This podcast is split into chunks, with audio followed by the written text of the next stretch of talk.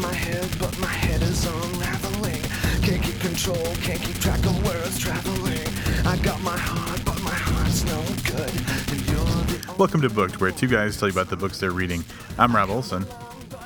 And I'm Livius Nedden. Uh, word of warning before you continue listening to this episode tonight. If you haven't yet, um, I strongly recommend you go back and listen to our last episode, which was a review of the book Strangeness in the Proportion, because tonight we're going to have Joshua Alan Doetsch on, the author, to talk about it. Uh, we might get a little spoilery, who knows? Um, Rob and I raved about this book last week, so I'm sure we're uh, ready to pick his brain about this. So if you haven't listened yet, go listen, and then come back to it.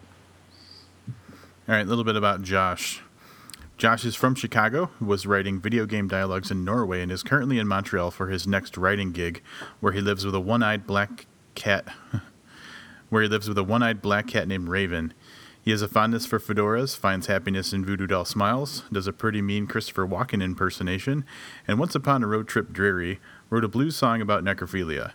He also writes fascinating internet profiles in the third person. Josh, thanks for taking the time to come talk to us here on Booked. Happy to be here. So we recently reviewed Strangeness in the Proportion, and uh, so we talked about what goes on in the book and everything. But we always like to ask when we have people on for interviews uh, to talk about their book in their own words. Do you want to tell us a little bit about Strangeness in the Proportion? It's a love story on the other side of entropy. I think that's how I wrote it in my original synopsis. But uh, it's a story about a very eccentric, absinthe addicted uh, forensic pathologist who falls in love with a girl who happens to be dead, and uh, she disappears, and he goes off to get her. So it's it's it's a romance sort of. Valid. Valid. it's a love story with body parts and vampires and scalpels and things like that. All right, Josh, I'm pretty sure that all of our listeners have caught on to our huge crush on uh, Simon Meeks. Can you tell us a little bit about what inspired that particular character and his story?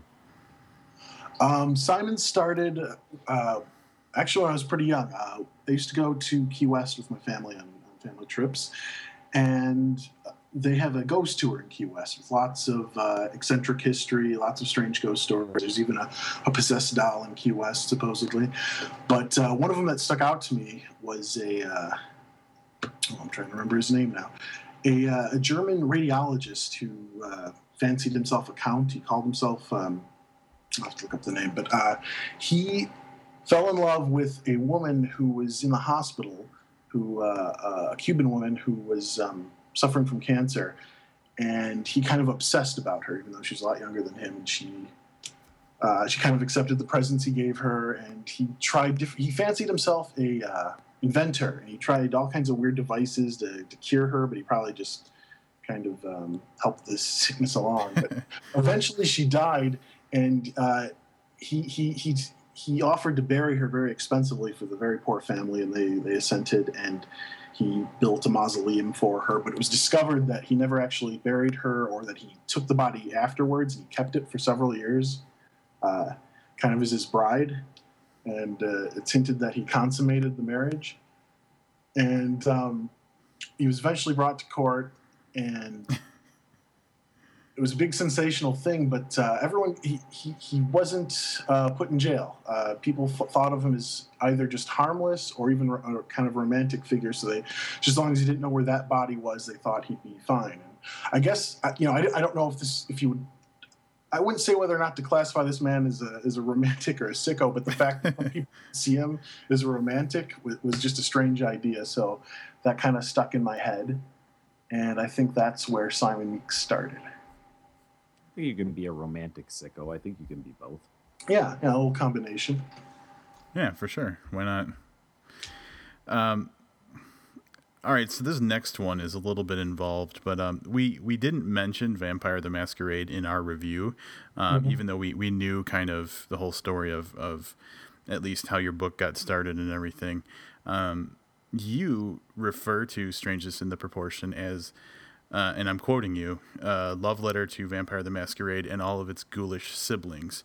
Uh, mm-hmm. Did you did you write the book with an audience of Vampire the Masquerade fans in mind, or did you think it would be something that would be accessible by pretty much anybody? I wanted to try and balance between um, making it accessible to anyone, even if they didn't necessarily know the, that game line or the uh, the second iteration of the game line, which is actually uh, the second World of Darkness, which is what the novel's actually set in. Um, I wanted uh, I wanted people to be able to access it, even if they didn't know the, the, the terminology or the or the particulars of that world. But I wanted to also include lots of Easter eggs or references for people that did, and uh, hopefully, hopefully, I struck a good balance there. But yeah, I wanted it to be kind of a, a gateway book that someone could read it and go, "Oh, well, maybe I'd read more World of Darkness stuff," or at the very least, understand this story. Did a really good job with it. I mean, we were aware of it before we were reading it, and consciously in my mind, and I'm not very familiar. I mean, I'm I'm aware of what World of Darkness is, but I kept trying to see if I was handicapped by not being familiar with it, and not once did I find that happening. So you did a very good job with that. And like oh. Robert said, it's purposely kind of why we didn't mention it because it's Yeah. certainly enjoyed by anybody if you're a fan or not. Mm-hmm. And um, and Simon as a character came to my head as not something that existed in the world of darkness. He kind of uh, he's an idea I had. And originally, I, th- I think my original interpretation of him was to be in a non supernatural setting. Um, and when the contest came along from White Wolf, they had a novel contest uh, where various stages you, you submitted a uh, 250 word synopsis and then it built from there to a chapter to a whole uh, draft and they kind of whittled people down until they got to some finalists. But when I was originally picking the concept, I had some more specifically World of Darkness concepts in mind, and I had Simon Meeks, and I thought he was the best one, and I was kind of afraid to offer him up because, uh, you know, I don't really own him now. I'm, I'm, I'm the creator of him, but he's in the World of Darkness now, and I almost didn't use him, but I thought that was kind of silly. I figured I should put my best foot forward for the contest, and, and so now we have the World of Darkness Simon Meeks. That's um, I guess that's got to be a little bittersweet. You got him out there, but uh, now he's kind of constrained to that one that one area. A little bit. Um, I don't have any real complaints. It, it was a good. It was a good experience. Um, there's a lot of built-in fans already for White Wolf that get to see this, and uh, who I probably get to tag for my next project. Um, but but a little bit. Um, part of the reason is uh, even deep into the long, long, long, long process of, of getting this out there. I, I still wasn't sure if Simon would would uh, work. I didn't know if people would read and be like, "Why would I root for this guy?" or anything like that. But people seem to like him a lot. So now it's like, "Oh, they love him," and it's like, "Oh, I don't own him anymore." Curses.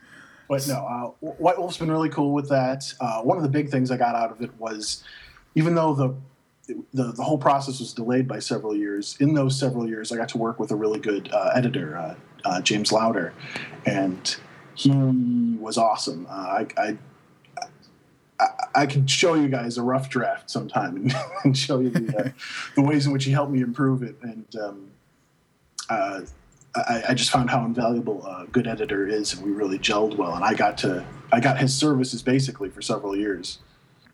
Okay, so going back a little bit to the contest, um, which I it, it's completely my fault. I meant to bring up before we started talking about uh, the book itself, but you know, it is what it is. I guess what first put this contest on on your radar? Like, how did you find out about it, and how how big of a pool of people were they pulling from for this uh, contest that you eventually won?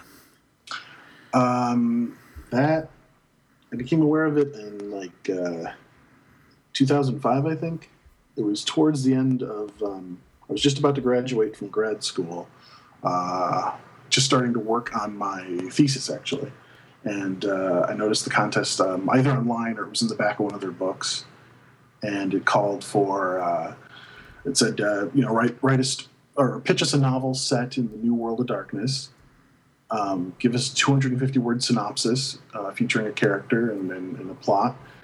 And yeah, I sent that in just before I started my thesis because I think what happened throughout the contest was uh, by the time I actually wrote the novel, at the same time I was kind of writing my thesis. So I did I did both sort of at once, which was kind of mad. Exactly the kind of thing you want to do when you're doing your thesis. Oh yeah, yeah, definitely. Um, except for that, it was good timing because I was just getting out of school, so it was it was, it was a little it was a, it was a nice opportunity to jump to. We recently had a chance to talk to a publisher, and we talked quite at length a little bit about delays in the publishing process. what's what's your take? I mean, what was going through your mind when you know when your project gets pushed back and pushed back again? What what kind of things go through the the author's mind when that happens?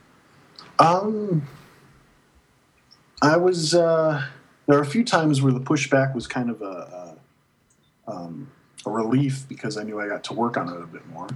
Uh, but th- th- there were times I was worried, you know, maybe it wouldn't go through all the way.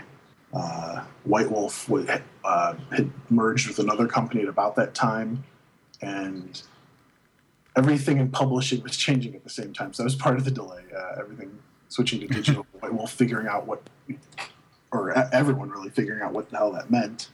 Um, so I was just worried that maybe it would slip through the cracks somewhere.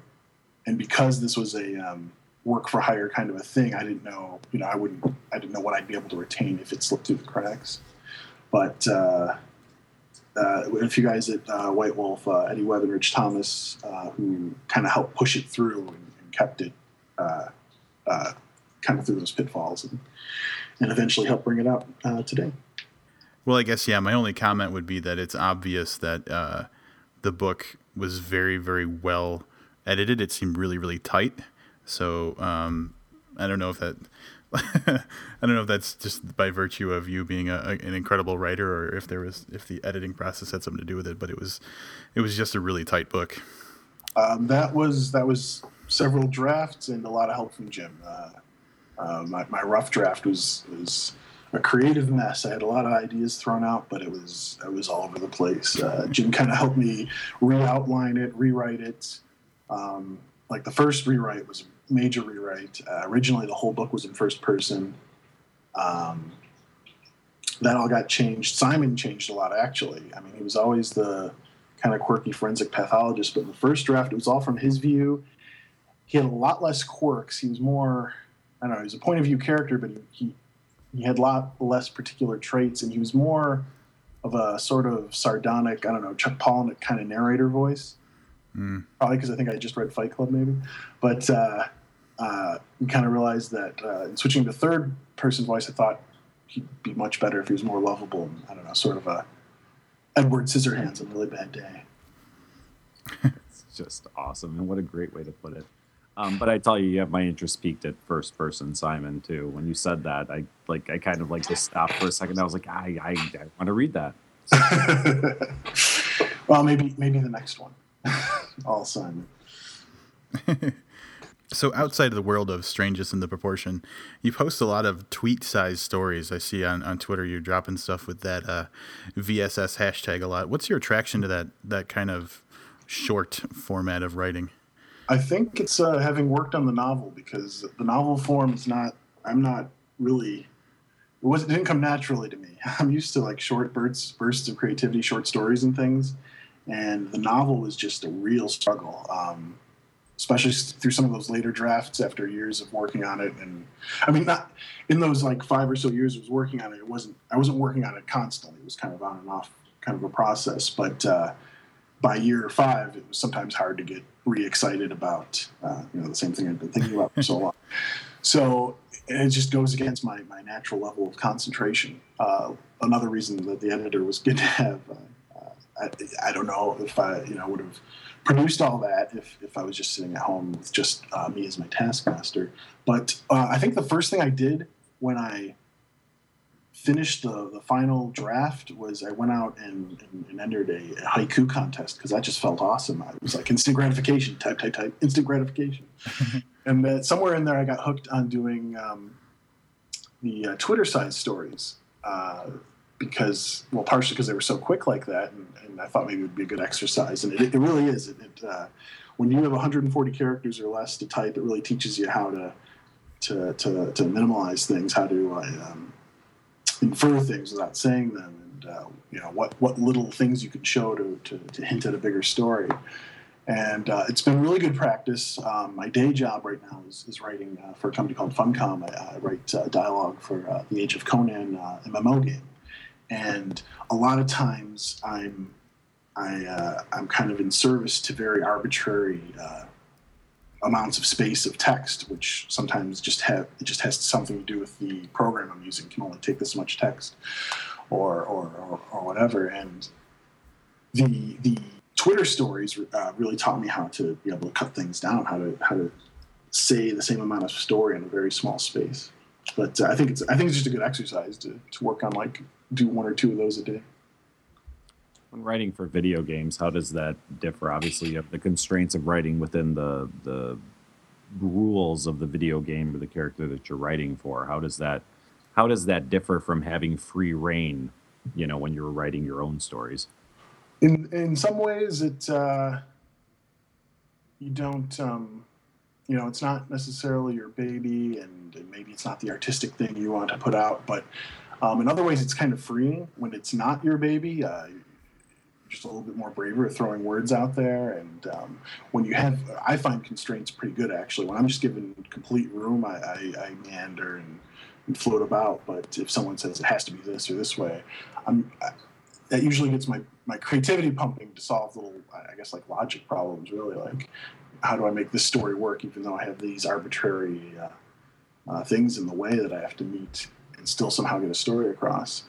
Um, overall, it's been pretty good. I mean, ultimately I want to write more novels, and that might eventually eclipse the, the game writing. But uh, it's been a it's been a cool way to uh, to to do the day job, I guess.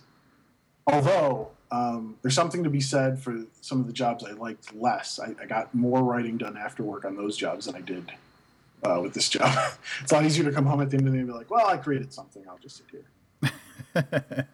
I could have just been pulling, you know, like imagining this, but I, I've seen at least on your Twitter feed the the name Drabblecast thrown around a lot, and I know it's kind of a podcast of, of mm-hmm. authors doing stuff.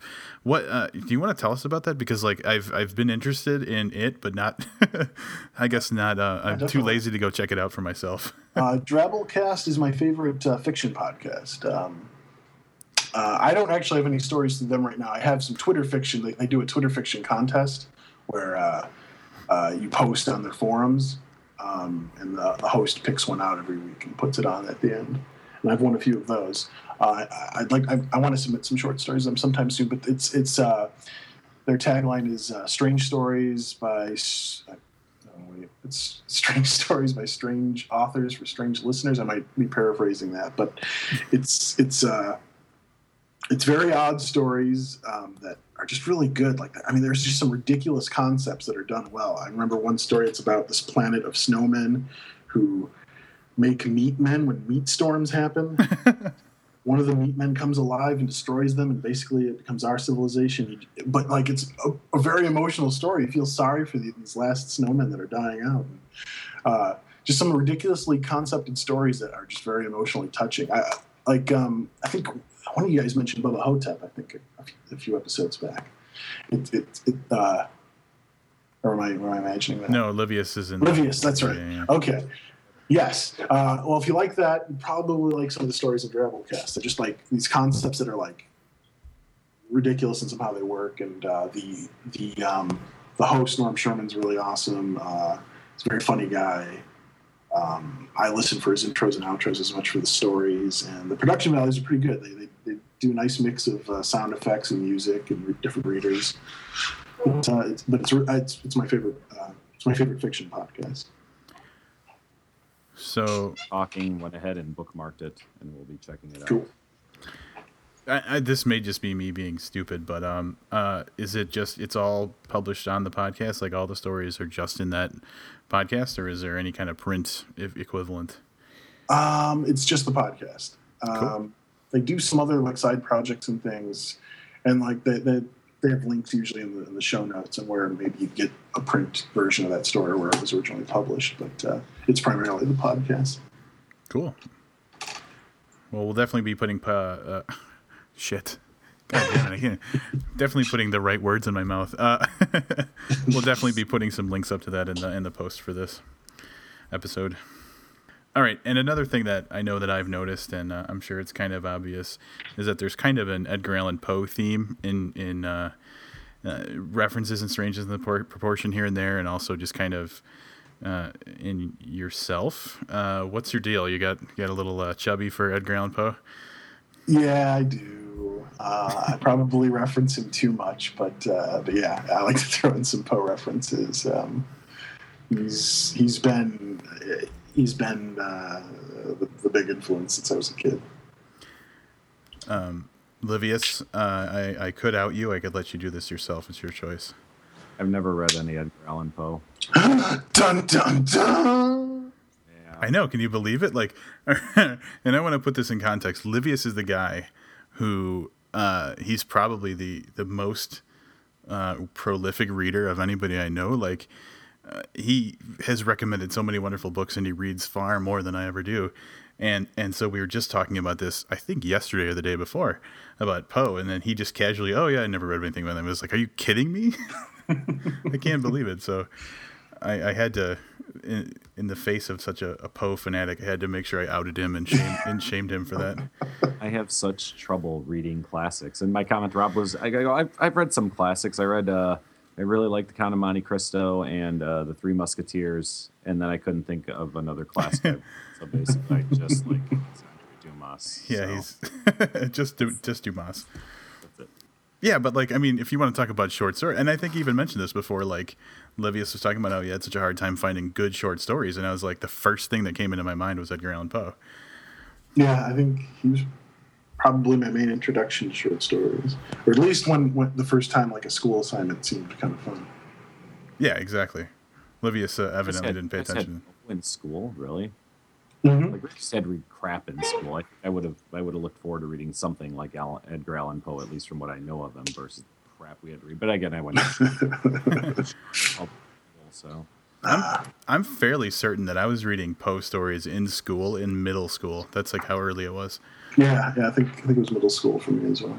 Chicago public school, we didn't learn to read till high school.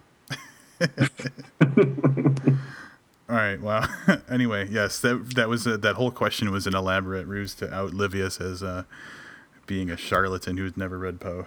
That's okay. I was in Catholic school where they, they raise you upright to read and, and write things about necrophiliacs. Hey, speaking of charlatans, um, we hear you do some magic. Would you like to tell us about that? Uh, I haven't really done much lately, but I used to do a show back in um, a little bit in grade school. I was dabbling with it, but me and my brother back in uh, high school and college used to do a stage show that uh, it's called The Mad Magician and Igor, kind of a Halloween themed show where it was mostly comedy magic. Like half the time, the tricks wouldn't work to some kind of gory effect or mishap, and uh, yeah, we, we used to do used to do stage shows there. A few, I think, a few parties and things. But um, it's something I've kind of trailed away from, but uh, I keep trying to get back into it more. Seems like um, some of it may have influenced the way that you wrote Simon Meeks. He had some cards and other random like sleight of hand kind of things he did. Ah, yes, yeah, that definitely did. Um, yeah, uh, going back to that second draft when uh, was realizing I need Simon needed to be more fleshed out. Uh, you just start giving him traits, and sometimes they're from traits that you know from other people or traits that you just thought up, but a lot of times they're traits from you that are either rearranged or magnified or just uh, distorted in some way. Uh, but but grandma, I, I, I don't find corpses attractive. I was So I'm main concern. She's about to. She's going to pick this book up and read it and go, Josh. I was just thinking of a way to to, to turn that into a necrophiliac. Uh, you know, Simon. I I don't know. Simon is. I don't know if he's technically a necrophiliac. I, I don't know the actual definition uh, for sure, but I, I, my guess is that a necrophiliac is someone who's attracted to a person because they're a corpse, and I think Simon is attracted to someone despite the fact that she is a corpse. Very good. It's like Wow. a necromancer. Necro, yeah, necro, necromantic. Hey. There it is. Do you want to tell us a little bit about what you're working on now, um, or what we might be seeing uh, coming up next from you? Um, I'm being really lazy now, so I'd rather not.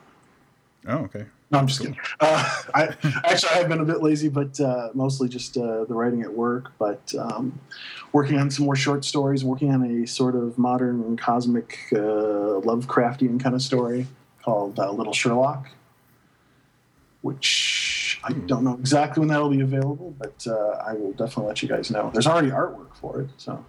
In I fact, there was, there was artwork before I started the story. Is that the one? I think I saw something. It's about I might have seen this picture, and there's some like they're inside, and they're by a, like a door, and there's like some kind of monster and a person or something like that. Yeah, there's a tentacle monster attacking this woman, and she's got a knife in her hand. It's uh, a friend of mine is is is um, he did a Kickstarter project to start a Facebook game called Tailtown, which uh, instead of like in uh, Farmville where you spend some time and you get some fake shrubs and things, uh, the, prizes in this is actual fiction, uh, electronic fiction, where you just buy stories off the, the website. And he he needed some stories to be uh, the prizes for for the uh, the Kickstarter uh, for people that donated. So one of them was going to be a horror story by me, which uh, I'm a little late for, but I will hopefully be done with soon, and and and hopefully hopefully it'll uh, be as cool as the pi picture of the tentacle monster. Cool. All right, so I'm I'm taking your your Poe recommendation to heart. Um, do you have any recommendations of someone more current that we should be looking at? Well, I could say Neil Gaiman, but I really don't have to. Uh, he's doing just fine without my recommendation, but I really like Neil Gaiman. uh, I like um, Ray Bradbury's another uh, big influence for me. Uh, but as far as current, I'm trying to think who. I read a few things you guys recommended. I read uh, Light to Starve By, which I really liked. Yeah, Axel Taiari, he's a he's a good dude. Yeah, yeah. Uh, and I read another story of his on Dirty Noir. Um, I'm trying to remember now. I really liked it. it. Or I think it was his. Something where a guy sacrificing tongues to a volcano. Yeah, that was I believe that was his. Okay, that one was. I really liked that one. Cool. I think uh, I just want to go on the record as saying I think you're the first person that's mentioned Ray Bradbury on the on a recommendation on one of our episodes. So that's kind of cool. Definitely. Um, uh, his fiction also, he's got a book called Zen and the Art of Writing. And anytime I go get depressed about being a writer or, or, or, or thinking maybe I shouldn't be one, uh, I read that book and that always makes me feel better. Cool. All right. Anything else you want to uh, promote or plug or pimp before we start ramping up the uh, the interview? Well, if you want to rot your uh, brains on video games, you could play Age of Conan and possibly read text I possibly wrote. Age of Conan is that just a lot of grunting? You have to like come up with different ways to. Uh, I have so, no. They give me they give me a surprising amount of uh, eloquent characters, um, and even even the grunting guys, I get a little more eloquent with uh, the, the ways they say they'll kill you and tear you apart. But uh, but I, I but I do have to write by Crom a lot. By Crom. I'll tell you what, I, I don't play video games. It's not really my style. But seeing you uh, post stuff on Facebook or Twitter or wherever you end up posting things about little snips of dialogue you're working on, uh, that's probably the closest I've come to wanting to play a, a video game lately. Well, thank you. It's a fun game. I totally get sidetracked. See you say something, and I go and I'm I'm on the Age of Conan page reading about Tiberia or something. wow, Olivius. Wow. Yeah, I know. I'm just that topical. The second someone says something. All right, Josh. Uh, you want to tell people where they can find you online? Uh, yes, they can find me. Uh, my blog is at uh, jo- let, me, let me double check and make sure I don't want to say the wrong thing. Yeah, Joshua Doetsch, uh, J O S H U A D O E T S C H dot WordPress dot com, and uh, hopefully sometime in the near future I'll get myself a real website. Um, sometimes technology scares me, but I think I'll, I'll figure it out. Cool. All right. Well, uh, thanks for taking time to come on and talk to us. Like uh, like we said in the re- in, in the review, it was a, a long time anticipating reading Strangeness, and it was it was not a letdown. It was worth the wait. So we really appreciate you coming on and talking to us a little bit about it. Well, thanks for the uh, thanks for the awesome review. I'm still blushing. Yeah, big thank you to Joshua Alan Doetsch for joining us on the show and giving us a little peek inside uh, the mind of Simon Meeks. That was really cool to have him on. Be sure to head over to drivethrufiction.com. Search for Strangeness in the Proportion. You can pick up a uh, PDF of it right now for $4.99, and that guarantees you, once the uh, e-book versions are available, uh, an ebook version of it at no extra charge. This is Rob breaking in uh, after the recording just to let you know that on the day that this post, which is Friday, December 16th, there actually is now available a paperback version of Strangeness in the Proportion, also at DriveThruFiction. So head over there and you have the option of choosing to buy the paperback softcover version or getting uh, the, the PDF version with the promise of getting the ebook version when that becomes available. And then uh, things to look forward to here on Booked. Um, we're working on a fun little holiday project um, with our Dutch correspondent Malaz Corbier and Axel Taiari. So hopefully we'll have that up for you soon. And uh, we're actually reading um, 1Q84, which uh, was recommended by our uh, our third member of Booked, Malaz Corbier. Um, and it also picked up like a Book of the Year award from Goodreads. So uh, we're looking into we're looking forward to getting into that, I should say. Mm-hmm. And then coming up in 2012, which is just around the corner, we're going to start launching or launching. I don't even know if we should say launching. We are what? I don't know. I was debating the word launching. Yeah. Uh, anyway, at any rate, we are going to start our our special episodes of Booked, where we do kind of an introduction to genres. Uh, we're going to have guests on who are either experts or enthusiasts of a specific genre, and we're going to go into um, some of the books that are recommended for for newcomers and some of the nuances of the genre and stuff like that. So uh, keep an eye out for that. I know that we've got Bizarro on the books, and we're looking to do a couple others at least to get started. Yeah, kind of subgenre intros, I guess. Something that's uh, probably a little lesser read than some of the big genres, but something we have an interest in, and we hope you will too. Mm-hmm. 101 classes, I guess you could say, with uh, with teachers that are not us, so they might actually know what they're talking about. There you go. That brings us to an interesting point. We don't have a name for them yet. Maybe maybe some of our listeners can help us name these episodes. Yeah, yeah. Tell us what you want our uh, our intro to genre um, class kind of whatever episodes to be called, and if it sounds better than what we're using, we'll go with it. Because Livius knows that I, I get really hung up on what we need to call stuff, so um, we need to find something good. Yeah, so head over to our Facebook page if you have a suggestion. It's facebook.com slash book podcast, or you can hit us on Twitter. We're at book podcast on Twitter. Oh, that's everything we had to talk about, huh? That's pretty much it. There it is. There it is. All right, that wraps it up for an interview episode of Booked. I'm Rob Olson. And I'm Livius Nedin. Keep reading.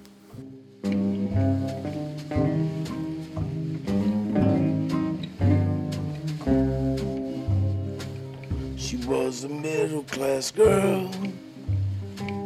She was in over her head. She thought she could stand up in the deep end. He had a bulletproof smile. He had money to burn. She thought she had the moon in her pocket, but now she's dead.